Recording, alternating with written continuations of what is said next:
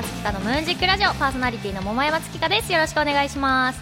2020年3月22日日曜日平賀スクエアから今日もフルムーンならぬフルチューンでスタジオ観覧の皆さんと楽しくお届けしていきます。第34回目です。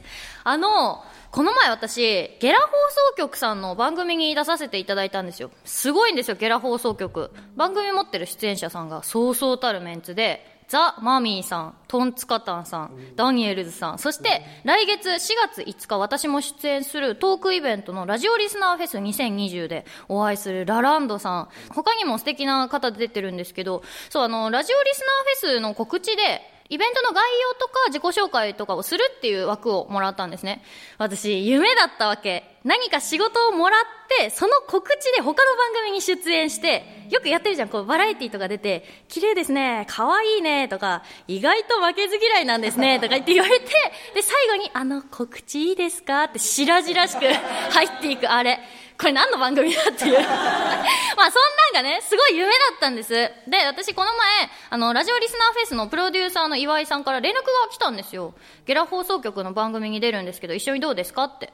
で、前から知ってて、何本も聞いてたから私願ったり叶ったりで、月花さんのラジオフリークっぷりを分かってもらえるように頑張りますって言ってくれて楽しみにしてたんですよね。で、当日駅で待ち合わせして、楽しみ6、不安4くらいですよって岩井さんが言ってて、私は楽しみ10ですけどねっ、つって。で、いや、昨日急に不安になっちゃってさ、って言ってて。で岩井さんのバーターだからだいぶ気が楽です私とか言いながら、ここでもこうバーターって言っちゃったニヤニヤみたいなのがあるわけよ。でも私もね、こういうところで大きいお仕事に桃山メインで呼ばれるようにならないとなとかって思ってたらついて、すっごい綺麗なビルなの。もうこういうところで大人たちがいろんなことを管理してタレントさんたちが収録してるんだっていうビル。で入り口入ってエレベーター、もうビルが高いから耳キーンってなりながら登って宇宙、月までのエレベーターみたいな、指定された部屋の前に来たんですけど、その前に電話機が置いてあって、内線で担当の方を呼んでもらうんですよ。セキュリティがすっごいの。ロックが何個もあって、アベンジャーズ。作戦室に行くみたいな感じで、多分何回か角膜でロック開けたと思うんですよ、私。だからもうワンカップとか鬼殺し持って大声で管巻いてるおじさんとか絶対入れないわけ。で、もうそのおじさんたちを、こう入り口で一網打尽されてるおじさんたちの屍を乗り越えて 部屋に入って、で、担当の方と作家さんが来て、岩井さんが名刺交換とかをしてて、私はもう隣でヘラヘラしてるだけ。で、演出プロデューサーの恩田さんっていう方が髪がさらーっと流れてて、高そうな襟の服をゆるっと着こなしてる、もう、いわゆるって人。この人に飲みに誘われたら売れるっていう言い伝えがありそうなで、作家さんが大道海賊さん。まあ、どのラジオでもよく聞くラジオネームですよね。若手の切れ者。大道海賊くんが若い頃仕事一緒にしてたんだよねって10年もすれば多分これは絶対自慢話になるんですよね。で、ペットボトルのお水と3枚紙をもらって早速打ち合わせ。えー、では打ち合わせさせていただきます。お願いします。基本的には桃山さん回しで、え？あすいません、桃山さんですよね、お名前って言われて、え、桃山ですか？はい？みたいな。ちょっと皆さん思い出してくださいよ。岩井さんから、ゲラ放送局に出るから一緒に出ない？って言われて、出ますって返事をして、緊張する岩井さんを大丈夫ですよ、私楽しみですよ、なんて鼓舞しながら、わあ、ビル高いなとか思ってたら、今、回し？聞いてないよと思って。隣の岩井さん見たらなぜかガッツポーズしてた。そっからは早かった。もう台本って言っても進行表だから、タイトルコール、自己紹介とか書いてあって、岩井さん呼び込み、以下フリーでお話しいただければ、点点点。かっこ、お二人のラジオにまつわるお話など、かっこ閉じ。良きところでエンディング。良きところでどこ？で、じゃあ早速行きますねって言われて席立つんですけど、もう私全然心構え良きところじゃないわけよ。椅子とかに何回か足引っ掛けて、いいキャスターの椅子だから部屋の中シャーって言って あ、すいませんすいませんとか言いながら移動して着いて、で、窓のあのブラインダーを開けたらビルが高いから東京の街並みが一望できるわけよ。なんかほらあの、昔イメージしてたオールナイトニッポンとかのブースから覗いた外のライトみたいなわかります？このイメージ。車がパーッと流れててビルの明かりが灯ってるみたいな。でももうそんな感動してる余裕ないから。世紀末。もう窓の外バイオハザードの最終ステージみたいになってて。ブルブルブルブルブルって震えてきて。こんな緊張って私初めてなわけ。もらった水グビグビグビって全部飲み干して。あの初ライブとか舞台の初日とかもある程度練習をして準備をしてこれだけやったから大丈夫でも失敗したらどうしようっていう緊張ですけど待って何したらいいの？私パーソナリティでいいの？っていうか良きところってどこだ？っていう。もう震えと同じぐらい脳みそフル回転ですよね。でブースがあのお誕生日席が演出の恩田さん。で左側が椅子2個で右側が椅子1個になってるんですよ。出演者が向かい合う形だから2個の片方は大道海賊さん作家さんですよね。もうすぐ2個の方座ってカンペ見える位置に座っていざ収録開始。本番いきます。5秒前って言われたらあれ？なんかふわふわっとしちゃって。4あれ ?3! 321あれ何言うんでしたっけ？頭真っ白。ここでみんな優しいから大爆笑してくれたんですけどこれね今だから言いますけど岩井さんもたくさん話してくれたし詰まりそうな時もちろんカンペも出してくれた。で空気もよくしてくれて話しやすかったんですよ。多分編集もプロの方がやるんでしょう。放送は面白いと思う。でももうのれんに腕押しどころか感触が全くなくてやっぱり宇宙だった。月へのエレベーター乗ったから。脳摩擦脳感触。無重力みたいになっちゃって。始まる時はあんなに楽しみ10ですよとかバーターなんだよみたいなニヤニヤニッコニコしてたのに岩井さんずっと不安だって言ってたのに終わってから大逆転。岩井さん楽しかったねって言ってるんですけど もう私は何が何だか分かんなくて進行表とカンペをずっと見ながらどうしようどうしようどうしよう次どうしようって考えてるうちに終わっちゃったっていう印象なんですよね。自分の中では放送はきっと面白くしてくれてると思うんですけどいつも自分が取り入れてたラジオとかバラエティってボケて突っ込んで笑って笑わせてみたいななんかこうスポーツみたいな感覚のものを好んでそれを吸収していたかったんですけど告知番組ってもう報道じゃないですか。あるテーマについて話す事実に基づいて。宇宙とかアベンジャーズとか言ってちゃダメなんですよね。でそのなんかこう普段してないアグレッシブにボケていかないトークの勝手が全然わかんなくて。なんでちょっとこれ聞いてる方お願いなんですけどみんなゲラ放送局聞いてください。今ちょっとあの間に合ってるかどうかわかんないんですけど3月末ぐらいには公開って言ってたんで春前くらいに聞いてハッシュタグつけてつぶやきまくってほしいんですよ。ゲラ放送局聞いた桃山ちゃんよかったとか桃山さんパーソナリティいけるやんまた聞きたいみたいな。本当に頼む。あとあのもちろん番組の中でトークをしたラジオリスナーフェス2020もよろしくお願いします。4月5日渋谷ユーロライブです。私からのお願いは以上 えー、前回はノン AB の皆さんがゲストに来てくれました。個性爆発ユニットということでしたけどバラバラだからこそ会うのかすごく仲が良くて元気な会になったんじゃないかなと思います。そしてたくさんのメッセージありがとうございました。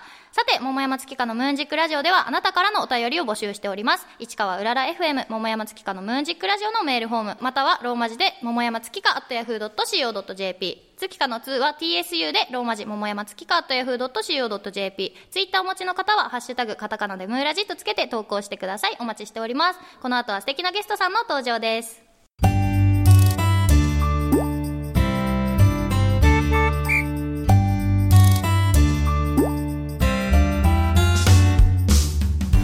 ましてこんにちは桃山月花です。それではお待ちかねここからゲストさんをお招きしてお話を聞きたいと思います。イティの皆さんです。拍手でお迎えください。よろしくお願いします。よろしくお願いします。では簡単に自己紹介お願いします。はいユーミンですみしょうです。りっちゃんです。ミルクティーでもなくレモンティーでもなく、ストレートティーでもなく、イティです。よろしくお願いします。はいありがとうございますなるほど。あれでもあれですね、なんか公式ページにも書いてありましたよね。ああ、そうですねはい。書いてますえーこれなんとかティーでなくって言ってるのは、はい。紅茶は関係ある。あ、全く関係ない。ただ、なんか、この t っていうその発音で覚えやすいかなみたいそうな。なんとか覚えてもらおうっていう これってユニット名の由来とかって聞いていいんですか？はい。由来が、I'm totally into you っていう、皆さんに完全に夢中ですっていう、英語ですあの、英語があるんですけど。スマップみたいな。ああ、でもそんな感じかもしれそうですね。ないです。その ITIY を取ってはい頭文字を取ってでこれがね、3文字とかだったら、3人組の意味ああ、カトゥーンみたいな。どういう意味だろうなって思ってはいたから聞けてそうなんですよかったなのでもうお互い夢中になりましょうっていうのをコンセプトにやってるんで、ははい。い。それがユニットの由来ですね、名前。そうなんですね。はいどうやって3人は集まったんですか？もともと大阪の専門学校に通ってて、うん。で、その、最初は授業で、なんかライブをしないといけない授業があって、で、まあ最初みんな一人ではちょっと不安っていうのもあって、誰かこうダンスとか歌好きな子集まろうみたいなので、集まったら、なんか楽しくて本気でやりたいってなって、今につながってます。そうですが最初は授業を乗り越えるために、そうです。たまたま集まったって感じです。それが今、そうですね。その中でリーダーとかをどうやって決めたの？役割を。リーダーはじゃんけん。そうなんだ。そうです。リーダーじゃんけん。じゃんけんで、りっちゃんが、負けで、負けリーダーやった負けやったっけ？リーダーやった。勝ちリーダー。なんかちょっとそこはっきり覚えてない。気づいたらでも、りっちゃんをリーダー。してましたね。まあでもちゃんとリーダー。役をやってるなって感じです。今となっては。はい。普段はライブ活動を知ってるんですかそうですね。まあ、ライブハウスとか、あとはストリートライブとか、あとはなんだ、YouTube とかも、自分たちで企画をやって。YouTube してるの多いですよねはい多いですそうですね。ね本当に。が自分たちで企画考えて、わー。編集もして。えー、そうなんだ。そうですね。はい。いろいろライブと YouTube 結構色違います？同じあ、感じ。全然違うかもしれない。全然違うかもしれない。YouTube では、マクドナルド全品食べてみたとうわか、YouTuber じゃん。めっちゃやってるじゃん。とか、もうドッキ、心霊ドッキリとか、なんか、例えばミションの部屋を壁中、こう、チラシまみれにしてみたとか、マジでドッキリされました。ドッキリ系もいろいろもと。もとシェアハウスをしてて、東京来たてはそうなんですよ。その時はよくドッキリを。逆にもうじゃあみんなバラバラに生活してるのかそうですねね東京で1年経って、あの、独り立ちしたんですけど。そう。そうです。でもなんかあんまり今後いすぎるとどうなんだろうね。なんか芸人さんたちも幼馴染とか親友同士でくっついてもなんかもう連絡先とか交換してあーでも意外といます確かにいますもんね。確かに。私たちは仲いい方なのかな。い。やー今今のうちかもよ そうですね。まあ仲良くやっていきたいなと。今今んとこ仲いいです。今んとこ何でも言える関係というか。そうですね。はい。プライベートで遊びに行ったりもするんで。しますね。タルト食べ放題とか行ったり。うんはい。それは YouTube の企画にはしないの？あそれはないこれめっちゃプライベートで食べそうだ単に。そうだよねプライベートで遊んでるところとか知られちゃったら今後困るかもしれないそうですファンが駆けつけちゃう駆けつけちゃうかもしれない。ーそうです。ね。えーちょっとメール来てるので紹介しますね。はいラジオネーム、前世が昇格。月香ちゃん、イッティの皆さん、こんにちは。今回の出演で初めてイッティを知りました。そんなわけで、イッティの皆さんに質問です。3人組ダンスボーカルユニットのようですが、はい。影響を受けたダンサーまたはダンスグループなどいたら教えてください。はい。いますね。います？それぞれ多分違うと思うんですけど。私はもともと安室奈美恵さんに憧れへてーダンスと歌できるソロとして専門学校入ったんですけど、グループとしてやりだして結構あの e ガールズさんとかフェアリーズさんとあかー。めっちゃえ若いですか？もう、そっか今やとそうだよね K-POP とかあの TWICE とかいろんそういうのを見て学んだりしてます勉強になってます今はえ、未成年ですか？いや全然。あ今年23の代です。あー、でも若えな。ええー、若いんですか？ー、若いです。そうか。だってなんかたまに私の同世代とかお姉さんとかがゲストに来て、マはいックスさんに憧れてとか言うあのちょっとホッとすそっかる。イーガールズとかなんだね。そうですね。ねうんトリプル A さんとうか、ん e ガールズカバーとかも私たち結構、そういうフェラジさんとかトリプル A さんとかは多いですうんね。やらせていただいてます。はい。へ憧れです。ーごめんいやいやいや え、なんかあありました？あ憧れに。私？はい。私は、えっ、と、そんなに年齢関係ないはずなんですけど、ゆいさんです。あー、ゆいさん。シンガーソングライターを私は普段しているので、まあ、曲作りであったりとか、詩もすごく、なんかチェリーとかローリングスターのイメージがあるようなポップなイメージの方なんですけど、めっちゃメンヘラな歌詞を書いたりとか、すごくあの幅があるし、深みも明るさもすごく出てるなって私は思うので、好きなんですけど。いいですか？大丈夫です。やゆいさん私いやもいや好きです。リーとか好きです。はい。どういうライブ活動してるんですか？どういうライブ活動？ライブハウスだったりとか、あとはストリートとか、あと最近はあんまりやってないですけど、昔コントとかもやってました。へー。そうですね。ワンマンライブで間にコント入れたりとか。そうですねワンマンライブ誰が作家してるの？ネタ書いたの？えーとあ、でもほとんど自分ユーミンはボケ書いたかもしれない。ユーミンは結構お笑い担当なので、書きました。その時多分、卒業式をテーマに作って思うなんかボケた効果とかもちゃんそうや、打ち込んで作りました。ちゃんとそうや、そうや。効果まで打ち込んで作りましたね。ちょっとあのネタ作家の歌謡さんが一いや 番いや、そんな、食いついてるそんなあれです。そんなにあれです。そうなんだねはい。やった。すごいあのねその3人の主催ライブがこれからあるっていうから、それを聞きたかったんですけど、ちょっともうコントの話が熱くなっちゃってごめんなさい、すいません。いやすごい話しちゃった引き出し。多いですね主催ライブ。主催ライブはいが今月の28日にあるんですけど、あの、今回、いつも何回か主催ライブやってるんですけど、はいはい。今まではもう音楽のアーティストさんばっかりだったんですけど、今回マジシャンの方とか、それこそお笑い芸人さんとかも。そうなんですよ、もう。フェスみたいなフェスね。エンタメをフェスみたいなのをやらせてもらうので、すごいもう最初から最後まで見どころ満載です。はそう。ぜひ来ていただきたい。そうですね。なんか。28っていうことは、えっ、と、今日が22日だから、6日後か、あ、もう1週間切ってるあもう、あ、そうか。ほんまや。そうなるのほんまややあー確かに楽しみですね。そんな幅広い方々を自分たちで呼んだの？そうですね。もうありがたいことにつながりを。たまたまつながりをそうなんですよ。今度出させて。いやもういや、いいんですか？って。逆にいいんですか？ぜひお願いします。お願いします。ということでお話ありがとうございます。この後はお便りのコーナーです。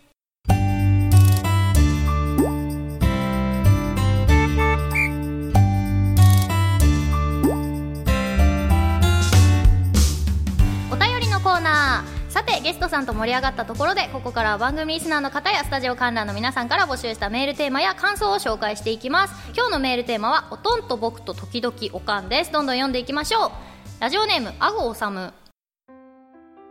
僕のおとんを紹介します。僕のおとんはとにかく運が悪いのです。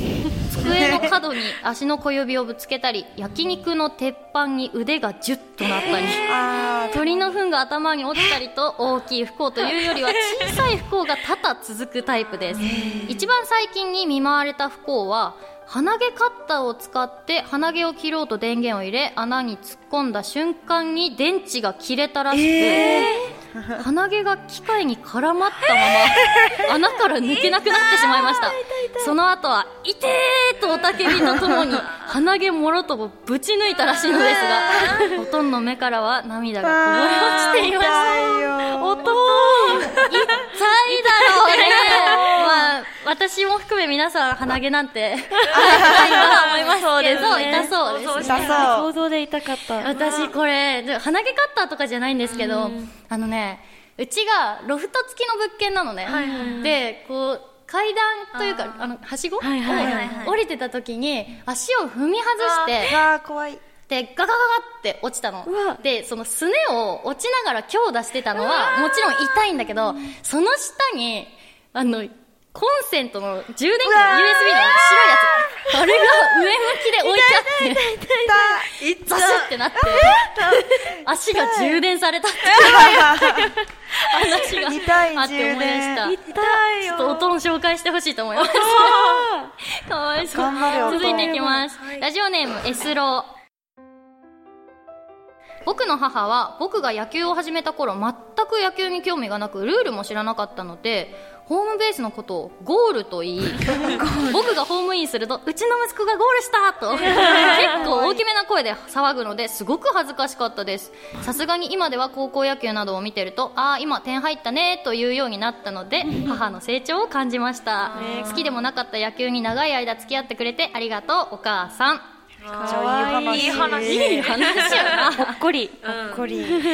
これちょっとさあのーゴールで思い出したんだけど、私小学校の時にサッカーをやってたのね、えー、であのー正月に初蹴りがあって、はいはいはい。親子で紅白サッカーをするっていうのがあってそう親チーム子チームみたいな、はいはいはい。でそうごちゃごちゃにしてで、あのーベンチの人たち同士で、子供も親も審判をするみたいな、もうみんなでやる試合があったんだけど 私の父が先進をして、あの LINE でね、旗を持って。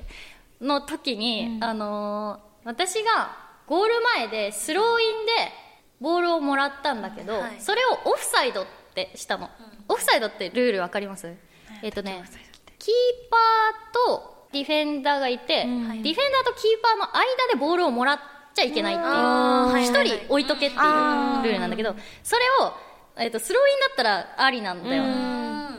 で監督もそのみんなサッカーしてる子たちもえオフサイドじゃねえって思ったんだけどみんなで作りましょうあったかい紅白戦だから 誰も何も言えずオフサイドだからしょうがない。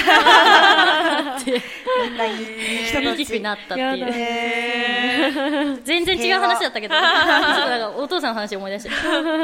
続いていきます、えー神奈川県鎌倉市。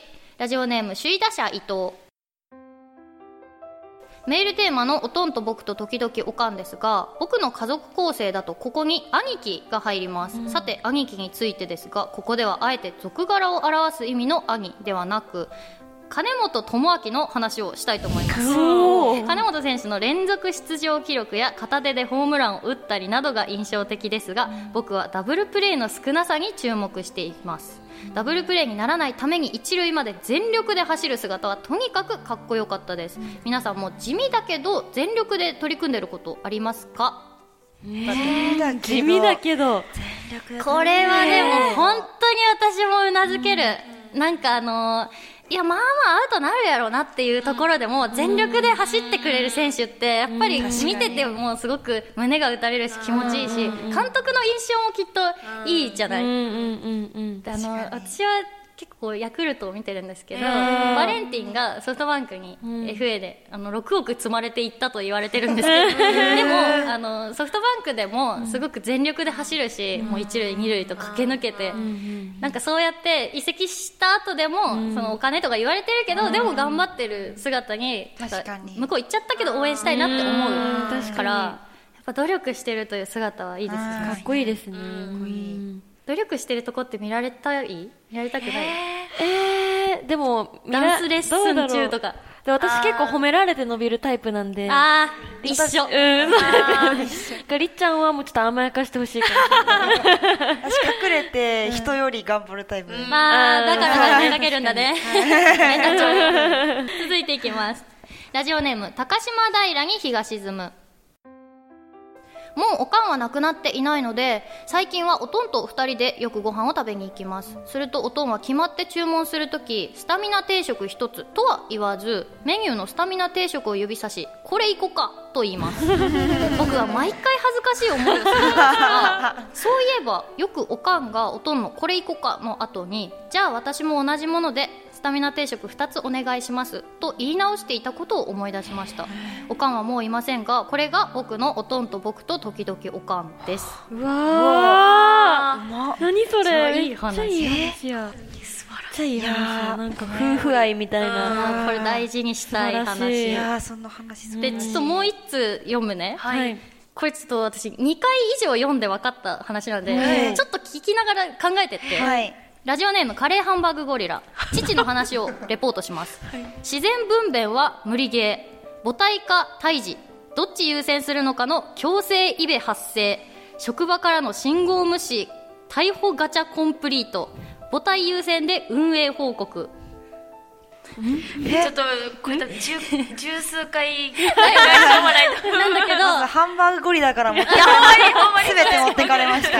ペンネームが。これおそらくなんだけど、えっとそのラジオネームカレーハンバーグゴリラさんが生まれる時に、自然分娩が無理で難産であ胎児を優先させるか母体を優先するか、はい。もしかしたらどっちも死んじゃうかもしれないみたいな報告その迫られた時に、お父さんはお母さんを優先したっていう話だったそういうことか。もう子供はどうでもいいから嫁だけ助けてくれって言ったんじゃないかなと思う。なるほど。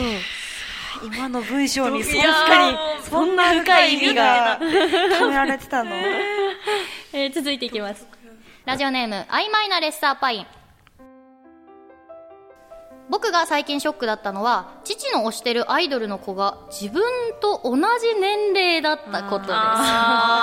僕も同じグループが好きなのですがまさか父が息子と同い年の女の子を推しにするとは正直吐き気がして。どうなんや これはちょっとでもさ、な耳が痛いじゃないけど、応援される側の私たち立場からしたら、まあ、両親と近い年齢の方も、そうそうですねもちろん自分より全然年下の子もいるけど、うんそんなね、あんまり強く言えない部分 曖昧なレッサーパインすまん。ごめんなさいで、もしよかったら、あの、私のこと紹介してください、父に。ほんとね。押してくださいみんなで押してください。ここでリクエスト曲があります。はいそれでは聴いてくださいイティのオリジナル曲 I'm totally into you お聴きいただいたのはイティの I'm totally into you でしたありがとうございます。そろそろエンディングのお時間となりました。今日のゲストはイティの皆さんでした。今日の感想と告知があれば聞いてもいいですか？はい、えー、私たちですね、まあ、ひラジオすごい久しぶりだったんですけど、あのすごい楽しくお話できて笑いが絶えなかったで。すすごい笑った。いやーめっちゃ笑いました、本当に。ね。ありがとうございま。ますした。はい。で、告知なんですけど、まあ、笑いが絶えないくなること間違いなしのイベントがあるんですけど、はい。うん。3月28日土曜日に大阪の中崎町なんですが、はい。えーキャンディーライオンというライブハウスで、イティの主催ライブ、I'm Totally Into One 1ボリューム3というライブをさせていただきます。今回あのさっきも言ったんですけど、音楽以外にも芸人さんとかマジシャンの方とかすごいエンタメ満載のはいライブになるので、はいぜひ遊びに来てください、はいよろしくお願いします願いします。ありがとうございます。はい私も告知をさせてください。次回の桃山月花のムーンジックラジオの放送日は4月の12日日曜日です。詳細は番組公式ツイッターホームページでお知らせしますのでチェックしてください。番組への感想やテーマメールは番組公式ホームページのメールフォームまたはツイッターをお持ちの方はシャープカタカナムーラジとつけて投稿しててください。皆様のメッセージお待ちしております。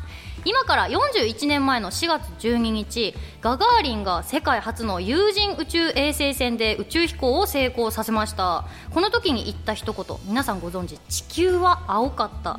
今となってはもう常識知ってるっつうのということで、何も知らないガガーリンに未来人リスナーたちには、現代の常識、宇宙に関する新事実、リスナーの日常などを教えてください。メールテーマは、ガガーリンに次ぐ。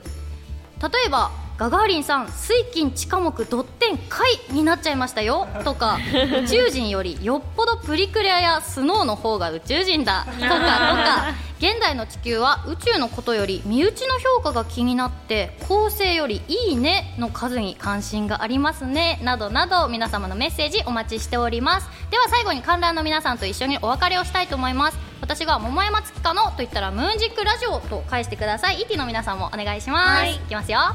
桃山月花のムーンジックラジお相手は桃山月花と。オイリーでした。またお会いしましょう。ありがとうございました